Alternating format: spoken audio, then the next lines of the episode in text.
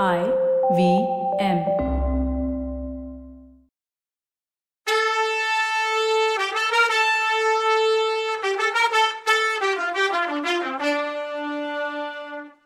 வணக்கங்க. நான் கவிதா பேசுறேன்.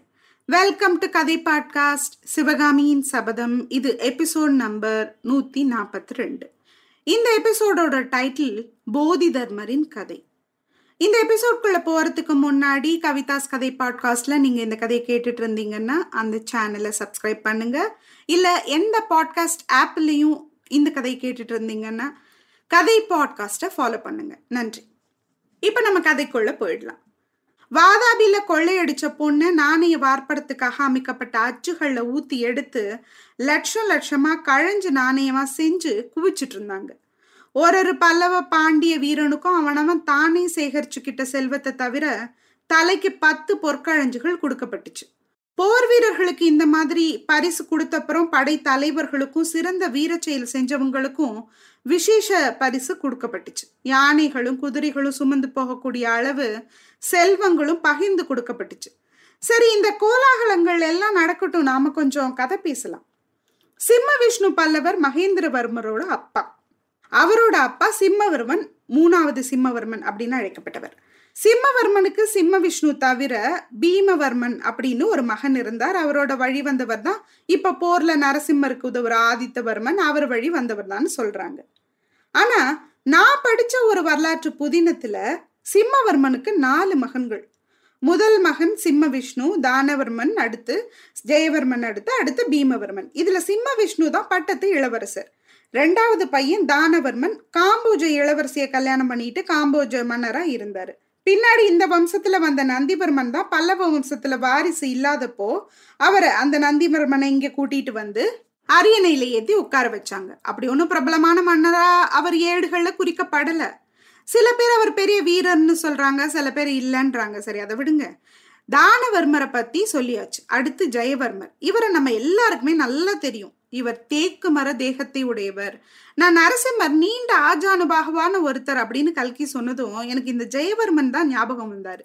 மிகப்பெரிய வீரர் நிறைய கலைகள் கற்று தேர்ந்தவர். அன்பார்ச்சுனேட்லி இவர் நிறைய காலம் நம்ம நாட்டில் இல்லாம சைனாவுக்கு போயிட்டாரு. இப்ப உங்களுக்கு தெரிஞ்சிருக்குமே யாருன்னு? எஸ் போதி தர்மர்னு அழைக்கப்பட்ட ஜெயவர்மர் தான் அவர்.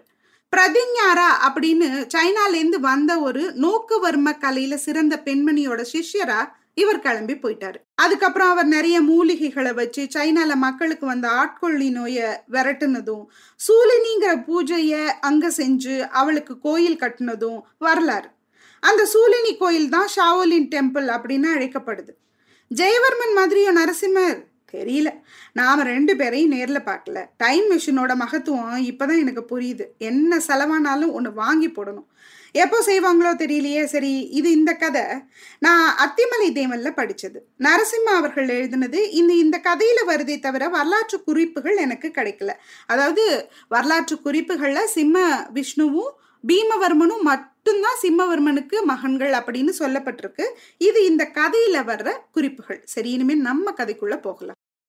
ஒவ்வொரு பல்லவ பாண்டிய வீரனுக்கும் அவனவன் தானே சேகரிச்சுக்கிட்ட செல்வத்தை தவிர தலைக்கு பத்து பொற்கழஞ்சுகள் கொடுக்கப்பட்டுச்சு. போர் வீரர்களுக்கு இந்த பரிசுனா படை தலைவர்களுக்கும் சிறந்த வீர செயல் செஞ்சவங்களுக்கும் விசேஷ பரிசுகள் கொடுக்கப்பட்டுச்சு. யானைகளும் குதிரைகளும் எடுத்துட்டு போகக்கூடிய அளவு செல்வங்கள் பகிர்ந்து கொடுக்கப்பட்டுச்சு. துங்கபத்திரைக்கும் கிருஷ்ணை நதிக்கும் அந்த பக்கம் பல்லவ ஆதிக்கத்துக்கு உட்பட்ட அகண்ட பிரதேசத்தை எல்லாம் வேங்கிய தலைநகரா கொண்டு சர்வாதிகாரத்தோட ஆளும்படியா ஆதித்தவர்மரை மாமல்லர் நியமிச்சார். இலங்கை இளவரசன் மாணவன்மருக்கு தகுந்த வெகுமதி அளிக்கிறது பத்தி மாமல்லர் யோசிச்சப்போ பிரபு என் அப்பா வீட்டு வந்த அரசாண்ட இலங்கை அரியணை தான் நான் வென்ற பரிசு வேற எதுவும் எனக்கு வேணாம் அப்படின்ட்டாரு மாணவன்மர் கடைசியில மாமல்லர் பரஞ்சோதியை பார்த்து சொன்னார் நண்பா இந்த மகத்தான வெற்றி முழுசும் உங்களோடது. இதனால இந்த வெற்றி மூலம் கிடைச்ச அளவே இல்லாத பொக்கிஷங்களும் உங்களோடது தான் முப்பதாயிரம் யானைகள் அறுபதாயிரம் குதிரைகள் காஞ்சி அரண்கள் எல்லாம் கொள்ளாத அளவு ரத்தினங்கள் அளவிட முடியாத தங்கம் வெள்ளி ஆபரணங்கள் இது எல்லாமே நமக்கு இந்த போர்ல லாபமா கிடைச்சிருக்கு.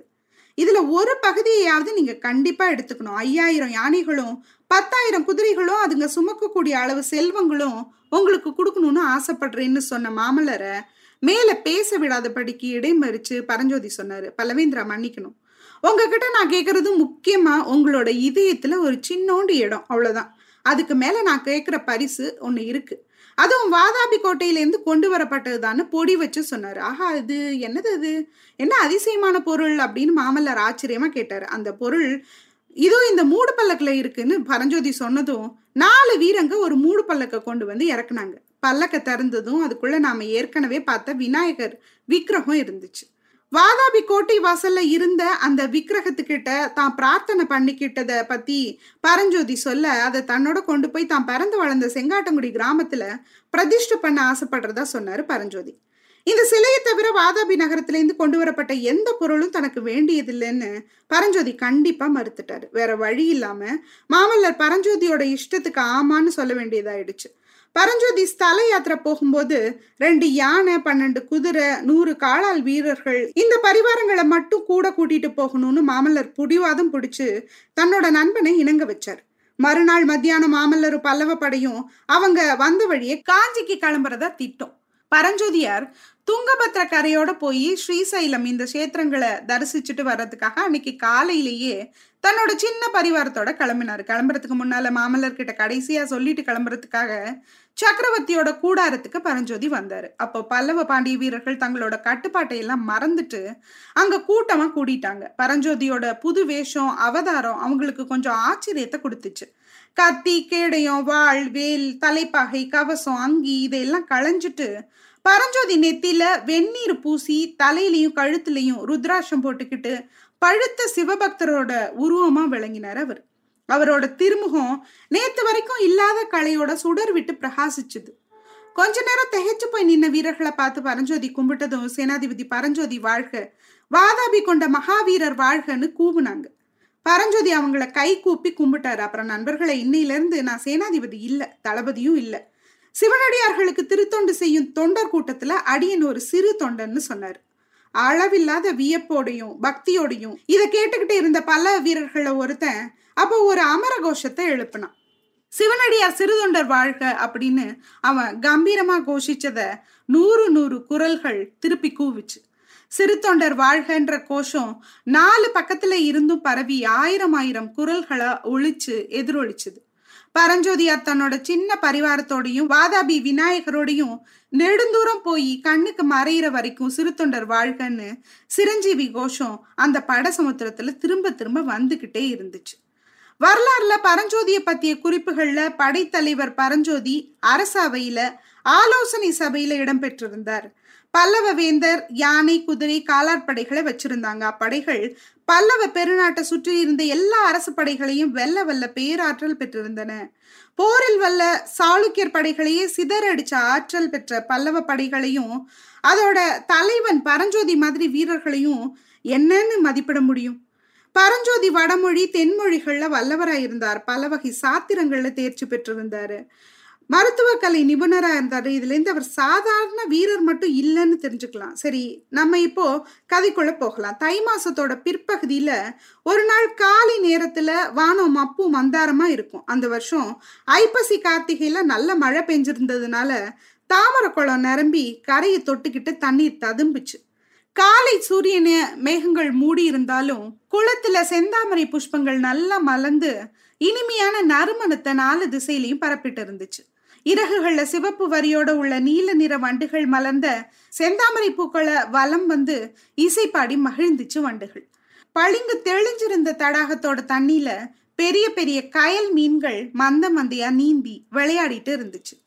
பச்சை பசுங்குடைகளை போல தண்ணியில இருந்து கம்பீரமா எந்திரிச்சு தலை நிமிந்து நின்ன தாமரை இலைகள்ல முத்து நீர் துளிகள் அங்கேயும் இங்கேயும் தவிழ்ந்து விளையாடுச்சு.